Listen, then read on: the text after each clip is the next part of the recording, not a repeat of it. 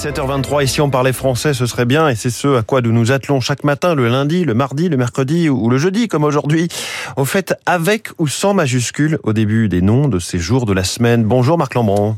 Bonjour François, des majuscules au nom de jour ou de mois. Alors la réponse est assez simple parce que ce sont des noms communs qui sont d'ailleurs extrêmement limités. Il n'y a que 7 jours dans la semaine.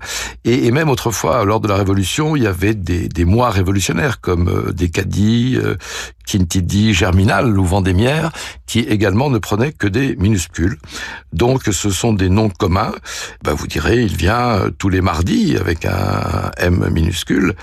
Et euh, j'ajoute que euh, prennent le, la marque du pluriel, c'est-à-dire je viens tous les mardis, eh bien mardi IS. Voilà, nous sommes le lundi 7 juillet. Vous ne mettrez pas de minuscule au mot lundi, et ainsi vous respecterez cette règle qui est somme toute assez simple. Trop facile, et je vous dis à demain, vendredi, sans majuscule. Je rappelle qu'on retrouve toutes ces règles dans le livre de l'Académie française, Dire ou ne pas dire, paru aux éditions Philippe Ray. Dire ou ne pas dire ce qu'on pense, ça c'est la règle en politique, et le ministre Clément Beaune a visiblement retenu la leçon. Les coulisses de la politique arrivent dans une seconde.